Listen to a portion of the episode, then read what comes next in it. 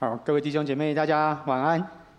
嗯，感谢主又有机会来到晚崇拜，跟弟兄姐妹一起来敬拜神。这一两个月，嗯，在我生命当中有一个很大的突破跟更新啊。我慢慢慢慢可以了解，嗯，我们常常听欧牧师讲到，我都记得欧牧师说他一九八一年出来服侍主。一九八六年，呃，四月份的某一个礼拜一的早上，他跪在教会的讲台前，被圣灵充满。想想一九八六年到现在多久的时间？但是为什么欧牧师一直把这件事情放在他的心中，也跟弟兄姐妹传讲？那就是因为一个圣灵的更新在他的里面，一直到今天。我相信这对欧牧师来说是一个非常难忘的属灵的历程。嗯，这一两个月圣灵的工作在教会的里面，也在我自己的生命当中出现了一个很大的变化。所以这一篇信息我在一个月前我就写好了，我迫不及待就传给国良牧师，也给黄杰执事。我很开心的跟他们分享，在这一个月嗯多月之前我自己所经历的，所以我就定了这个题目叫做“常在基督里”啊。今天我要跟大家分享的经文的内容是在约翰福音的第十五章第七节到第八节。好，邀请弟兄姐妹，我们就以恭敬的心一起来攻读神的话。约翰福音十五章第七节到第八节，请你们若藏在我里面，我的话也藏在你们里面。凡你们所愿意的，祈求就给你们成就。你们多结果子。我父就因此得荣耀，你们也就是我的门徒了。我们一起来祷告。主，今天晚上是你再一次在我们当中作王掌权的时刻，也是我们把我们的心思意念全然的定睛仰望在你面前的时刻。你是今天晚上聚会的唯一的焦点，你是唯一的中心。主啊，我们赞美你。愿今天晚上的职场崇拜充满了你自己的荣耀，帮助我们再一次把我们生命的焦点转向你，你才是我们生命的主。谢谢主的恩典，愿主纪念你自己的话语。谢谢主，我们这样祷告是奉主的名祈求，阿门。嗯、约翰福音十五章是耶稣跟门徒的谈话，特别耶稣很强调门徒跟他之间的关系。这个关系呢，而且是非常亲密的关系。所以，刚我们念七节到八节之前，耶稣讲了一个比喻，就是他是葡萄树，我们是枝子。好，这个大家都非常熟悉。然后耶稣说，枝子要连于葡萄树，这个枝子才能够多结果子。哈，我们知道果子是结在枝子上，是透过枝子结果子。可是有的时候，这个枝子。以为这个果子是他自己结的，他忘了，原来他是连于葡萄树，这个果子才结得出来。可是如果这个枝子没有想到，它是因为连于葡萄树才能结果子，而把这一个结果子的功劳归给自己的话，他就再也结不出果子来了。所以主耶稣就告诉我们，枝子跟葡萄树的连结是何等的重要。接下来他就说：“你们若常在我里面，你们若常在我里面。”这个神学家古德恩啊，他说了一句话，写了一段文字。他说：“我们与基督的联合会被带入一种与基督的实际的关系的里面，常在主的里面，就是跟主的实际的关系。而透过这样的关系，救恩的福祉。”可以靠着圣灵施行在我们的生命里。神学家写的话就是比较有这个水准啊。我用白话文再念一次给大家啊。常在基督里的意思，就是透过圣灵的工作，帮助我们在生活的每一个层面都跟基督有关系，并且领受各样属灵的福气。常在基督里，就是透过圣灵的工作，帮助我们在生活、生命中的每一个层面，都跟耶稣基督有关系，并且领受各样属灵的福气。就是古德恩讲这句话的意思。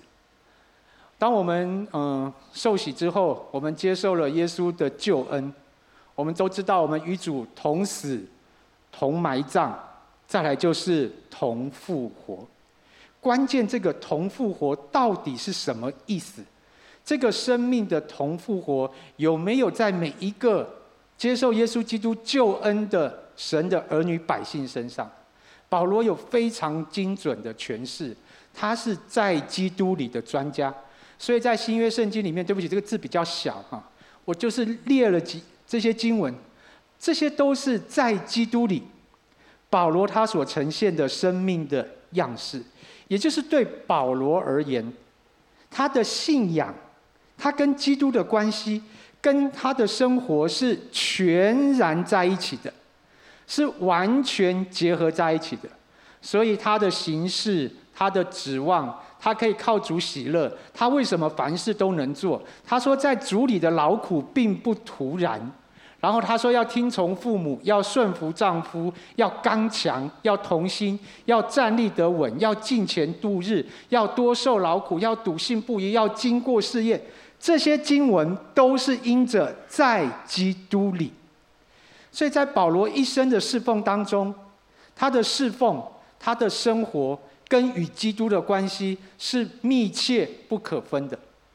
当他的生活与主的关系密切不可分之后，他就领受到各样在基督里的福气、永生、恩典、信心、爱心、救恩、智慧和知识。在基督耶稣里，神又使他成为我们的智慧、公义、圣洁、救赎，还有各样属灵的。福气，所以当主说“你们若常在我里面”的时候，他是在提醒他的门徒，我们的信仰跟我们的生活是不可能分开的，也不可以分开。所以我不知道弟兄姐妹，你有没有这样的经历啊？就是在聚会的时候，现在比如说我们现在在聚会，或者在小组的时候，我们呈现的是一种氛围。可是，当我们的小组离开了会堂，比如说我们到外面去聚餐，大家谈论的话题或是讲话的方向，可能跟刚刚小组的时候不太一样哎。有的时候就会出现笑话，有的时候就会出现韩剧，有的时候又会出现一两句不太得意的话，在我们的这样的一个团队的氛围当中。这就是把我们的信仰跟我们的生活分开了啊！我曾经听过有一个牧师，他做了一个见证啊。他说他带了一团的这个都是传道人的呃这些牧者去旅游啊，然后上了游览车呢，这个牧师就跟这个车上的啊牧者同工说：“感谢主，我们今天可以一起去旅游，那我们可以利用在车上的时间好好来仰望主。”然后就有一个师母就跟他说：“你就是这样。”难得出来旅游，我们还要仰望主，对不对？哈，我们很可能常常也会陷入到这样的一个光景，就是我们的生活跟我们的信仰是分开的。可是主明明就说，你们要藏在我里面呢，啊，这个藏还不是说你可以有时候不在我里面，它是持续的、不断的，你们要一直在我的里面。所以弟兄姐妹，我们在职场。怎么可能不藏在主里面呢？我们要面对这么多的挑战，对不对？大家如果最近一阵子你看新闻、看报纸，你就知道，如果你在职场工作，我都头都大了。哦，一下子打仗，哦，一下子汇率，哦，一下子各样的事情，哇，好多好多的这样的一个干扰的因素。如果你在职场工作，你怎么可能不常在基督里，而你的工作可以在主的恩典当中来完成呢？更何况，如果我们要寻求职在职场的定位，在职场的意向，我们想要转化职场，我们在职场的每一个动作都必须在基督里呀，我们才可能经历圣灵的工作，领受各样属灵的福气。所以，我们的信仰跟我们的生活。必须是一致的，跟我们的家庭生活也好，职场的工作也好，必须是结合在一起的。好，主接着说：“我的话也藏在你们里面，你们若藏在我里面，我的话也藏在你们的里面。啊，借用欧牧师的著作，欧牧师解释这一节经文的时候说，这边讲的话讲的是 Rhema，就是神对我们个人说话，是针对我们个人的处境说话，所以是从客观到主观，从真理变经历。是人可以清楚感受到神的心意在我们的身上要成就的是什么？呃，要领受瑞玛有一个前提，就是我们要渴慕主的道，要渴慕神亲自透过圣经向我们所显明的。有些弟兄姐妹读圣经哦，是把圣经当作心灵鸡汤来读。圣经当然有心灵鸡汤的功能，这是一定有的。但是圣经绝对不是只是心灵鸡汤。如果你只把圣经当作心灵鸡汤来读，就会有以下我个人认为的危机。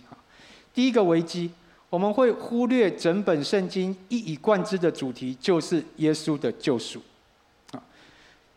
圣经的主角是耶稣，但如果我们把圣经当成心灵鸡汤来读，圣经的主角就变成了我，好像圣经是为我的目的而写，当然是为了我们救赎的目的，但圣经绝对不是只有这样的目的。所以你有没有发现啊？不是有没有发现啦？就在前几天哦，我跟一个弟兄我们在分享，啊，他生命中的困境，他好久没有读圣经了啊，所以他想到他实在走投无路了，他就把放在这个。书架上的圣经拿出来，你知道很久没有读圣经的人突然要读圣经会怎么读吗？对，大家都很熟练，就是翻啦、对不对？也不知道要怎么读就翻啦，哈，就翻到他翻到的那一章哈。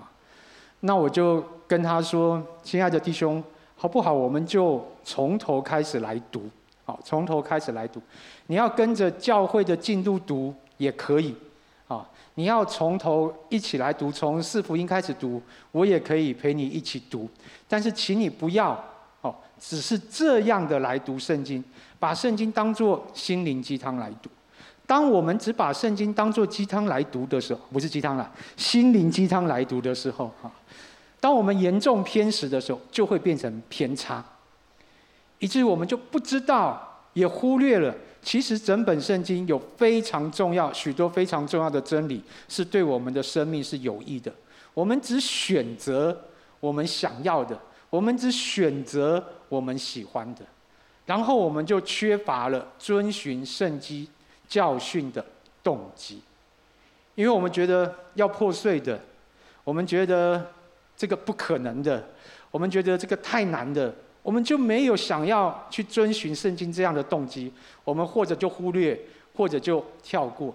殊不知，当我们忽略跟跳过的时候，我们就跟各样属灵的福气也就分开了。也就是在我们遵循圣经的同时，我们经历圣灵亲自的工作，让我们在基督里面与他紧紧相连。如果我们没有办法持续的、稳定的来了解神的话，我们就没有办法经历他的话是我们脚前的灯、路上的光的引导，也就是前面欧牧师说的，我们就没有办法知道 Rhema 是什么，我们就没有办法知道神要怎么样引导我们。所以有没有弟兄姐妹？我我知道在座都没有了哈。有的基督徒信主多年了，圣经可能也不止一本啊。圣经也可能有好多本，但那本圣经呢，仍然只是家中的摆饰，而不是宝贵的人生的指南。这是非常可惜的一件事。所以主耶稣在马太福音二十八章最后他说：“凡我所吩咐你们的，都教训他们遵守。”教训没有错啊，这个教训就是教导啊。可是有一句话，有一个动词很重要，是要遵守的耶。圣经不是让我们只是做参考，或者只是安慰我们用的。主耶稣的话，他说要教训他们遵守的。所以对主的话来说，我们要有不一样的这样的一个眼光来看待整本圣经的教导。基督徒如果只是听讲，而不愿意遵守圣经，雅各就说：“这样的信心没有行为就是死的。”基督徒生命最大的危机啊，就是当我们接受主耶稣救恩之后，遇到挑战，我们只想按自己的方式做，或者呢，我们想随心所欲的行事的时候，我们就弃绝了主。这是我认为很多很可惜的基督徒他的生命的光景。他明明接受了耶稣的救恩，在教会受了洗，可是当他遇到要遵守圣经，或是当他遇到挑战的时候，他就弃绝了主自己，这是非常可惜的一件事。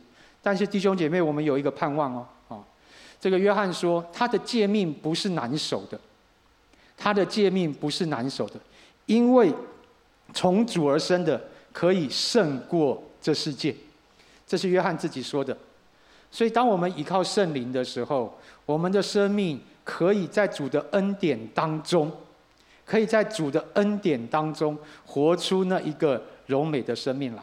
所以保罗在罗马书第八章第二节，他前面不是说我真是苦，谁能救我脱离这取死的身体，对不对？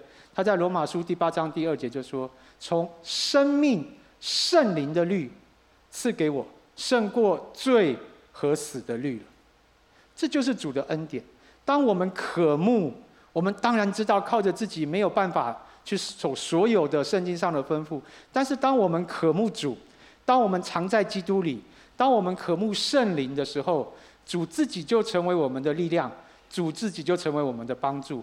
难怪约翰说他的诫命不是难守的。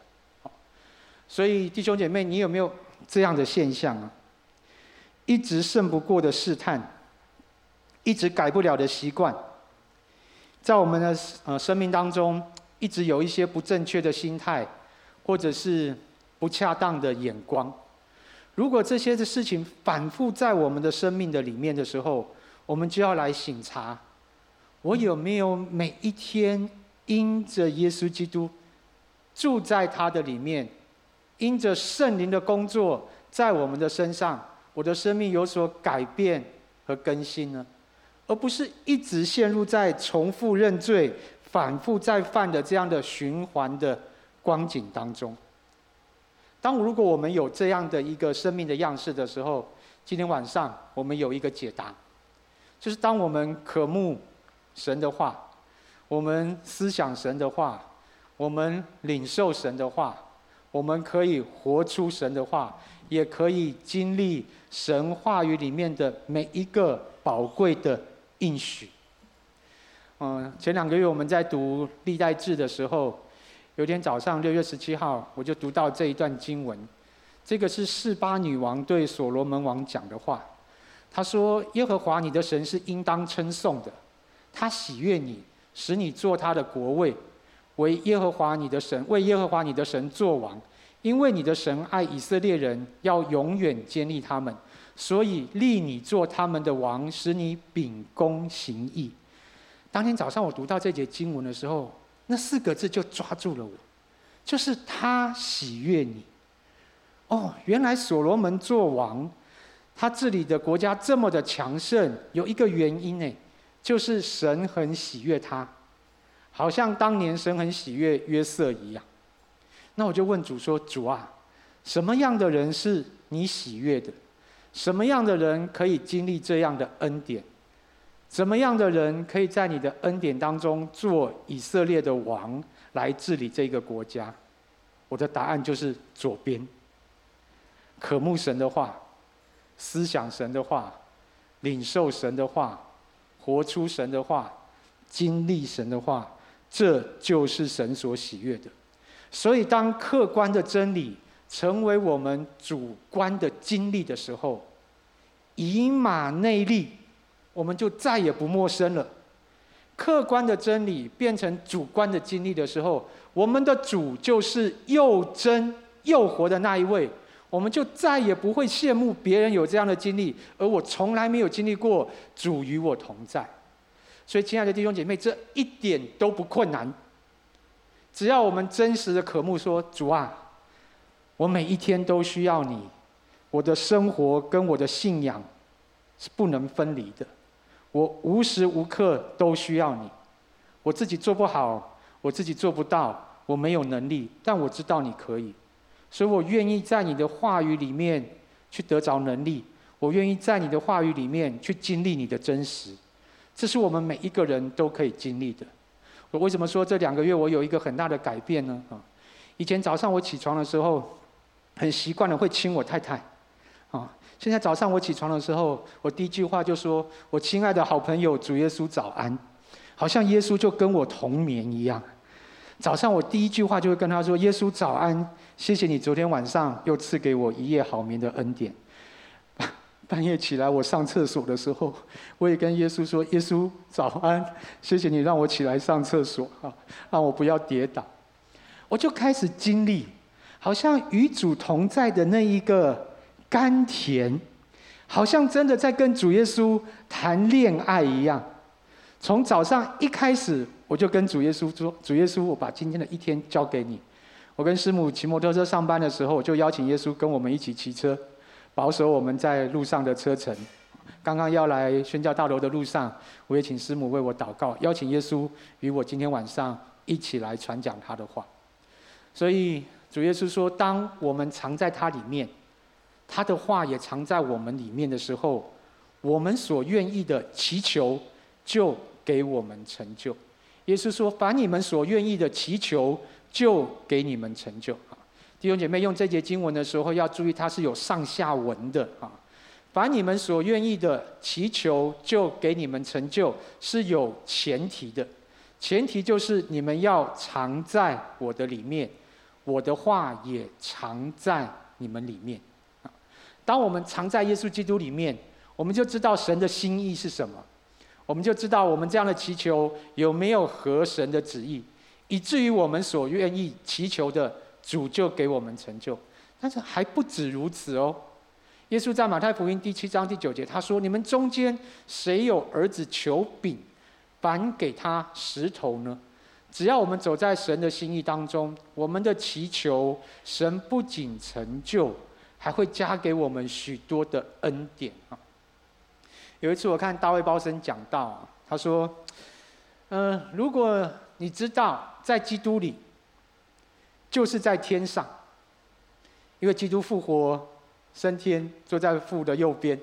他说，如果你知道在基督里，就是与主同在天上，这会大大影响你在地上的生活的方式。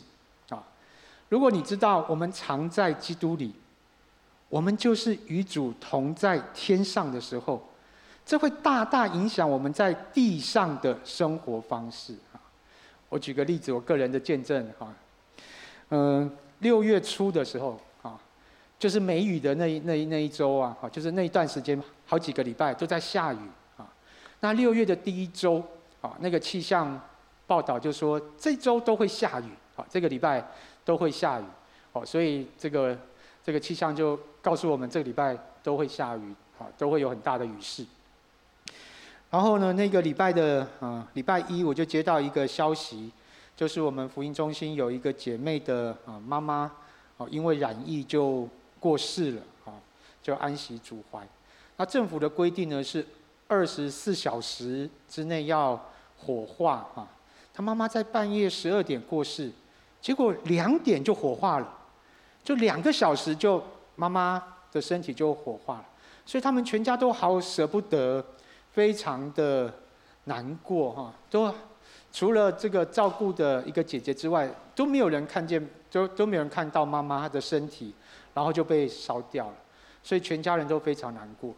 然后这姐妹就嗯跟我约了，我们她是礼拜一，我礼拜一接到讯息，我们就约礼拜四哦，在这个墓园哦办这个安错的。礼拜，然后要去墓园的前一天，啊，我们就我就跟他打电话，然后就跟他祷告，然后就圣灵给我一个感动，为礼拜四的天气来祷告，所以我就口头我们电话祷告完，我又发了一个 line 给他，我说愿主的恩典临到我们，赐给我们明天到林口的时候有一个好的天气。我为什么有这个感动呢？因为我觉得他们好伤心哦。如果明天我们去墓园的时候又下着雨，他们要怎么感受到主好爱他们，所以我就有一个感动。我们明天去墓园的时候，求主赐给我们一个好的天气，盼望他们看见阳光的时候，知道主仍然与他们同在，主仍然爱着他们。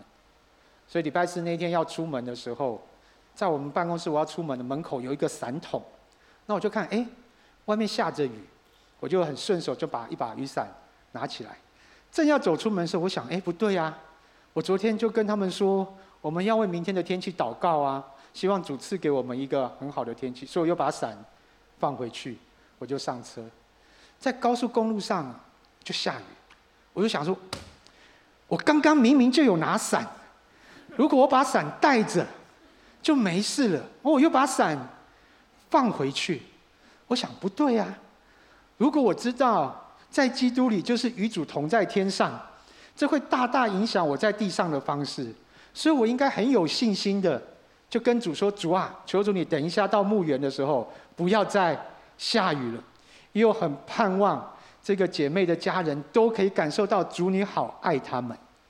结果到了墓园还在下雨，那我就想说啊，怎么还在下雨？那我们教会弟兄非常有爱心，他就拿了一把伞给我。我就是不想拿那把伞，我就交给师母，让师母帮我拿着那把伞。然后我就在那个廊檐底下祷告说：主啊，我昨天有祷告。”我希望等一下不要再下雨了，不然这个家人来的时候会觉得好凄凉啊！啊，怎么这个就不会有一个好心情啊？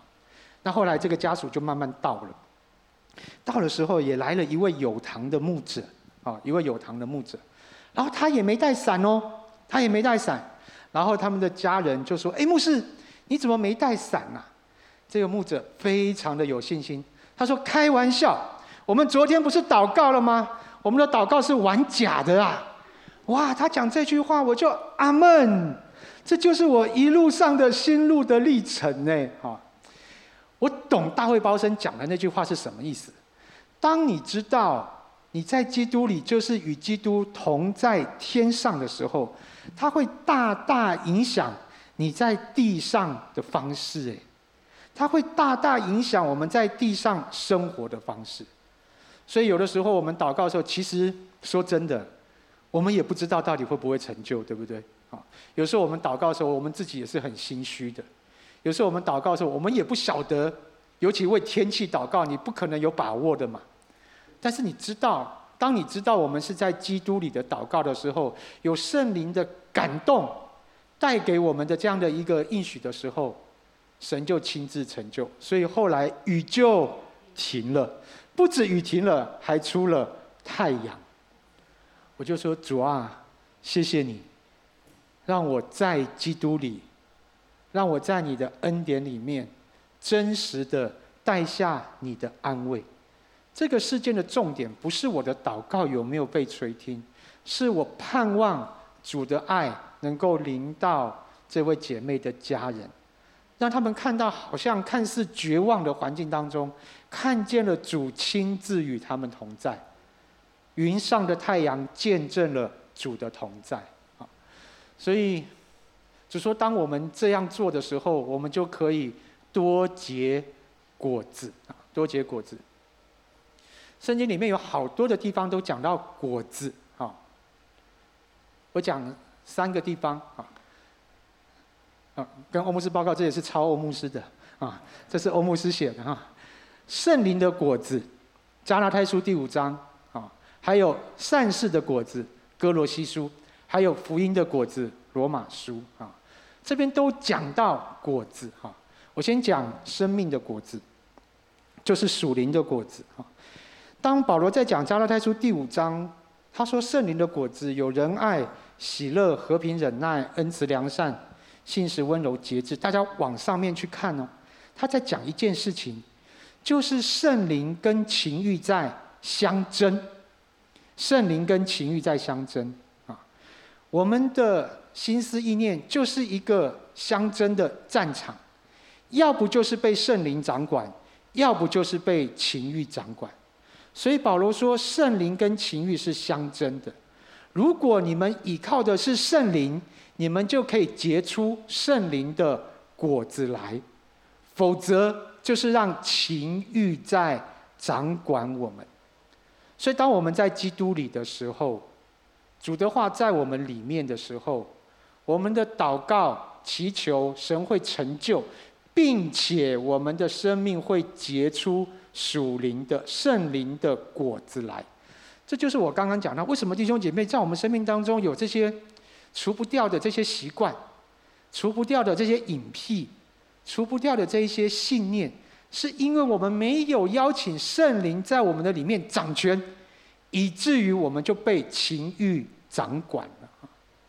所以保罗说有个律啊，在它里面有一个律啊。尼托生就解释这个律就好像地心引力一样啊，你的东西放在手上，它说一放下，它就会掉下去了。啊，你要靠你的意志力去胜过那个律是不可能的。所以我们很多的弟兄，如果你有看一些这些不好的网站，因为我也是弟兄，我知道啊，看了网站之后，你就会很懊悔啊，懊悔想说，我怎么又看了这个网站？我下次再也不看了。没过多久，你又会再犯。因为它就是一个律嘛，最合死的律，除非我们有生命圣灵的律在我们的里面，你才能对抗那一个类似地心引力这样的一个万有引力。你有另外一个力量来对抗它，就是圣灵的工作在我们的当中。除非你邀请圣灵住在我们的里面，所以当圣灵住在我们的里面的时候，不仅我们那一些不好的。生命的恶习会改变，会更新，并且我们会结出果子来，就是圣灵的果子来。然后我们也会结出善事的果子。在哥罗西书的第一章，这边讲到说，行事为人对得起主，凡事蒙他喜悦。我们所做的事情都是蒙神喜悦的。这边讲的善事，不是讲积功德、做公益这些善事，是乃是我们所做的每一件事，都是做在主的心意的里面。不仅如此，我们还可以结福音的果子，还可以结福音的果子。所以有一次我跟黄杰执事在分享的时候，黄杰执事讲了一句话让我印象深刻。他说：“只要人对了，事情就对了。”我套用在耶稣讲的话上。只要我们在基督里，我们就可以结果子。这不是我们自己做得到的，这也不是我们的有多么伟大的丰功伟业，可以为主做什么见证。这全部都是主自己的工作。但是在这样的各样的经历的里面，我们可以得着各样属灵的福气。啊，我自己回想我过去在职场的经历，我觉得在职场要多结果子，大概就是。这几方面的一些操练，哦，活出一个以饶恕、恩慈相待的生命样式。因为职场的环境是竞争非常激烈的，有各样的利益，哦，有各样的这样的一个大家不同的哦这样的一个角色，哦，所以如果我们能够活出饶恕、以恩慈相待的生命样式，我相信别人真的会从我们的身上看见基督的馨香。啊我记得欧牧师也提醒我们，不要以职务的优势去取得不当的利益，还有要去扶持那一些弱势的同事，要用优势去造就、扶持，还有提升同事。嗯，以前我在做主管的时候啊，每一年啊都要打这个年度的考绩，考绩完之后呢，就要面谈啊。我记得我最后在离开职场的最后的前两年。我跟啊我们的同事面谈哈，大概只要是女同事啊，跟他们面谈完，大概啊哈，都会流着眼泪出去。然后那门口的秘书就会说：“你干嘛又骂人呢？都把人家骂哭了。”我说：“我不是骂人啊，人家都是谈绩效。”我就会问他：“为什么你十点才下班呐？哦，那你先生、你们家的孩子？”是谁在照顾啊？哦，是谁在他们预备饭食啊？哦，为什么你礼拜六、礼拜天还要来办公室啊？哦，是不是有什么原因？虽然我知道办公室的冷气是免费的哈，但是为什么礼拜天还要来办公室？有没有什么是我可以了解哦，或者是协助的地方？假设是我们自动化的程度不够，我们可以请 IT 的同事协助，让我们的工作效率更加的提升啊。当我这样跟同事谈考绩的时候，大家都愣住了。诶，为什么你会跟我谈家里的事情啊，而不是谈公司的事情啊？当我这样去面对我的同事的时候，我真的有一个同事，最后要离婚的时候就跑来找我，说他要把他家的钥匙拿给我。就跟我约在永和的捷运站啊，那我当然不能拿他家的钥匙了哈，但我就听他讲，听他分享他们家里的事情，然后也为他祝福祷告。那我相信，这是我们每一个在职场的弟兄姐妹，我们都可以结出的生命的果子，真的是成为许多同事的帮助啊。那我还要讲的就是，如果我们是主管，我们不要强加信仰在他人的身上。而是在每一件事上面，都活出基督信仰的宝贵价值来。除非我们在基督里，但也只要我们在基督里，我们就可以在每一件事上都活出基督信仰的宝贵价值。当我们有这样的生命的呈现，别人真的可以认出我们是主的门徒。诶，在我们的身上真的有属主的基督的馨香。当我们结果子之后，耶稣就说：“父就因此得荣耀。”啊，主耶稣自己也说过：“人点灯不要放在斗底下，要放在灯台上，就照亮一家的人。你们的光也当这样照在人前，叫他们看见你们的好行为，便将荣耀归给你们在天上的父。”当我们结果子。在各样的事上，依靠主的恩典结果子，就可以荣耀我们的父。嗯，上个月有一天早上我去办公室的时候，就在我们办公室的门口，我就看到有一个老太太，她拿着一个助行器，哈，就像慢慢走，慢慢走，慢慢走不打紧啊，她就慢慢走。哎，我就看到她的这个下半身，她的尿布在她的大腿上。哎，我想这个就有点不寻常了哈。他的尿布怎么会在他的大腿上？就代表他的尿布掉下来了，只是被他的腿卡住了哈。所以他走得好慢，那旁边的人就走来走去，走来走去。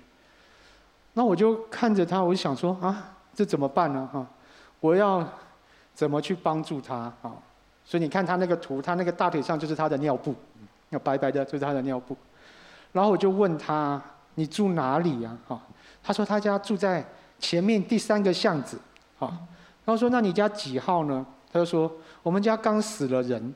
我想哦，是不是门口有贴着这个白纸啊？好，所以我就走去前面的三个巷子。我还不是走三个，我三条，不是走第三个巷子，我走了三条巷子，可是我都没有看到贴白纸的商家啊。我就回来问他，我说你家在几号？他就没有讲话，啊，没有讲话。我就跟主说，主啊，我要怎么办啊？我还要不要继续怎么帮他？后来我想，哎，我先拿一个椅子给他坐啊，我就赶快回办公室拿一张椅子给他坐，然后我就跟他讲话，希望他能够把更多资讯告诉我。可是就是问不出来，我就跟主说：“主啊，怎么办呢？现在怎么办？弟兄姐妹，我要怎么办？”我就打电话给警察啊，哎，很快就来了两个年轻的这个警员哈，啊然后他就问我说：“这个人是谁？”我就跟他说：“我刚在。”路上碰到他，哦，然后他就问他，哦，说你们家有什么人啊？叫什么名字？问到了一个名字，哦，就问到了一个名字，啊，然后他们就通过这个警察的这个系统，哦，我不知道是户政系统还是什么警政的系统，就去查到，原来他们家不是在教会前面三条巷子，在教会后面，哦，所以我找错方向了，就后来就把他的家人找到了，哈，就找到他的家人，然后那个警察呢就问我说，哎。你是在这里上班的吗？我说对呀。我们的教会的办公室外面是写爱林协会了，爱林协会。他说这是什么公司？我说我们是教会，我是基督徒。然后他说啊，谢谢你，我们这是需要这样热心的，好，我们警民可以合作，帮助有需要的人。哈，当天早上我就跟主说，主啊，当下我曾经有过一丝丝的念头，想要不理他，因为我不知道怎么样帮他穿尿布。我有帮我爸爸穿过尿布，可是我没有帮我妈妈穿过尿布。她是一个老妈妈，我不知道怎么帮她去。如果她是男生，我可以帮她把她的尿布拉起来。可她又是一个老妈妈，我真的不知道该怎么办。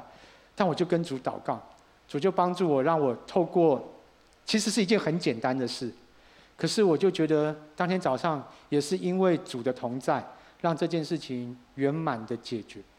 我就想起耶稣讲过一个比喻，有一个人从耶路撒冷下到耶路耶利哥，哦，倒在路边了，被人家抢了，然后祭司过去不理他，利未人过去不理他，反而是犹太人最不喜欢的撒玛利亚人帮助了他。到底谁才是？好邻舍，耶稣就问门徒这个问题：到底谁才是真正的好邻舍？啊，我就求主保守，保守我的心，让我藏在他的里面，让我能够常常在主的恩典当中结出果子，来荣耀父的名，好让就像这两位远景一样，知道教会的基督徒可以跟他们一起成为我们邻舍的帮助。最后主就说：“呃，不是最后，这这这这两节经文的后面就说，当你们都这样的时候，就是他的门徒了啊。”圣经学者魏勒德说：“什么是门徒？门徒就是跟主生活在一起，向他学习如何像他啊。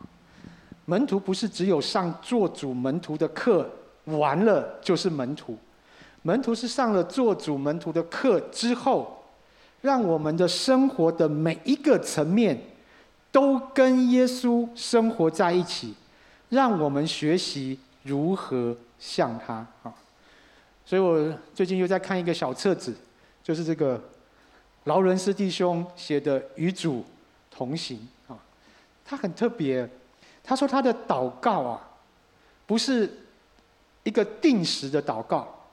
就是到了一个时刻，哦，周二全教会祷告会祷告，哦，牧区祷告会祷告。他的祷告不是这样的祷告，他的祷告是时刻的祷告，就是他无时无刻都在祷告，把他的信仰跟他的生活完整的连接在一起，他就时刻与主同在，时刻与主同行，然后在这样的祷告生活当中带出了一个恩典。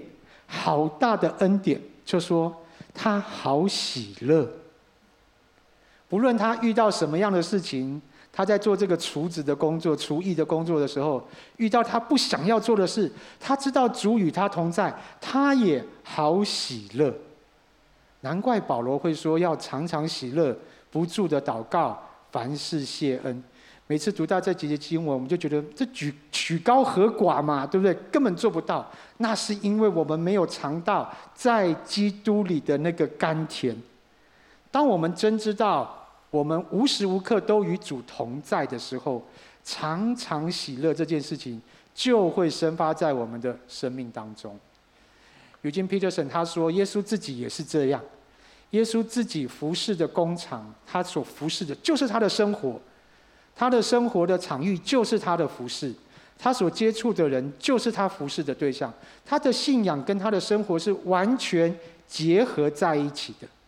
所以，亲爱的弟兄姐妹，其实我们职场的工作就是我们的侍奉。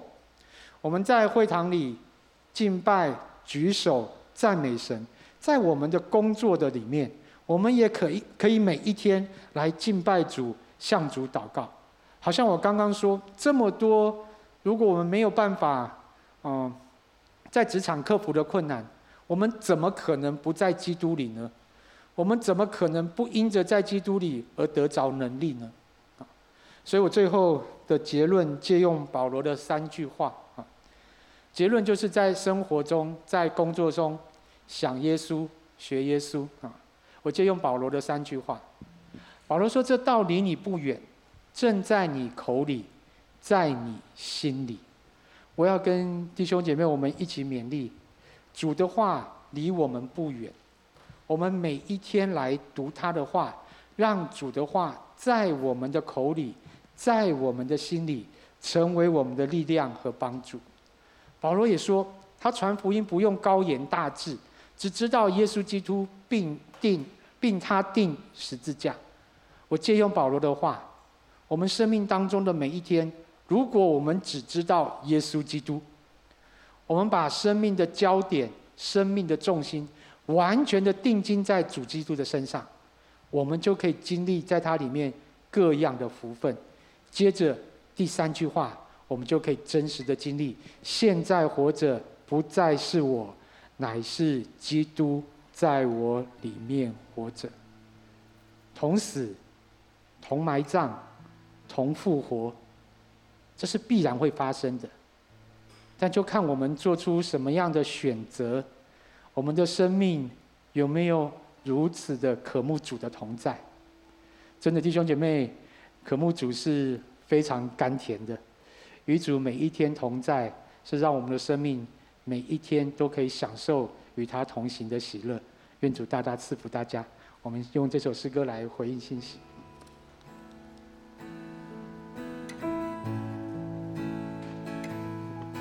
全心荣耀耶稣，放弃依靠我自己的骄傲。你的祝福无法测度，靠你能力，我能胜过世界。而我不再看我所有成就，如同手中。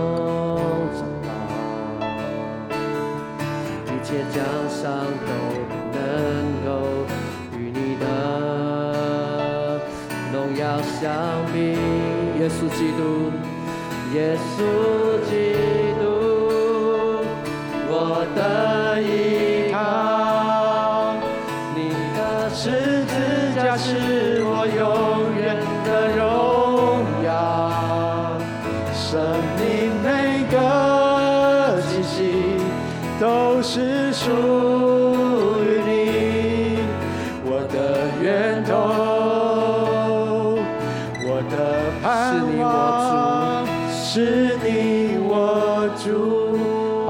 一起起立来敬拜。我全心荣耀耶稣，我愿全心荣耀你恩典，因你恩典是我的心声，你的怜悯。你的怜悯触摸我心，以此安慰我的软弱小力。而我这一生，而我这一生别无所求，只愿更认识所有成就的成就都不能够与我的主。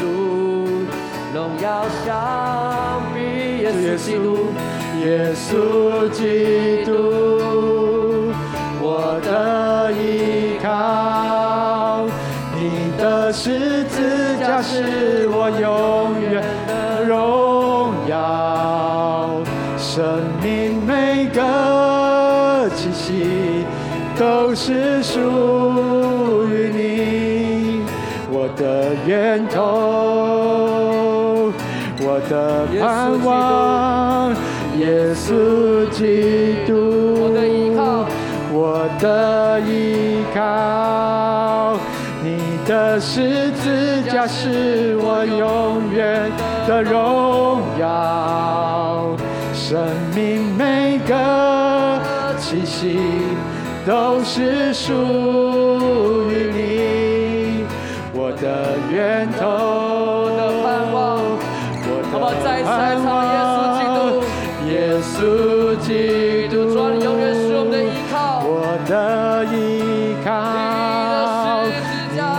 十字架是我永远的荣耀，生命每个气息都是属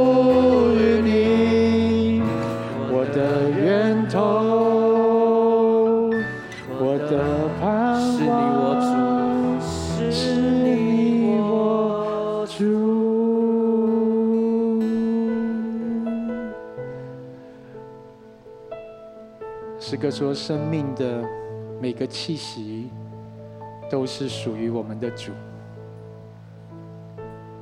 我衷心的盼望，每一次我们的敬拜，也是对我们对主生命的回应。生命的每一个气息，都属于主。我生命的每一个动作，每一个心思意念，每一个动机，每一个想法，我都愿意完全的交托给主。主啊，与你同在何等的甘甜，与你同在何等的美好。谢谢你的恩典，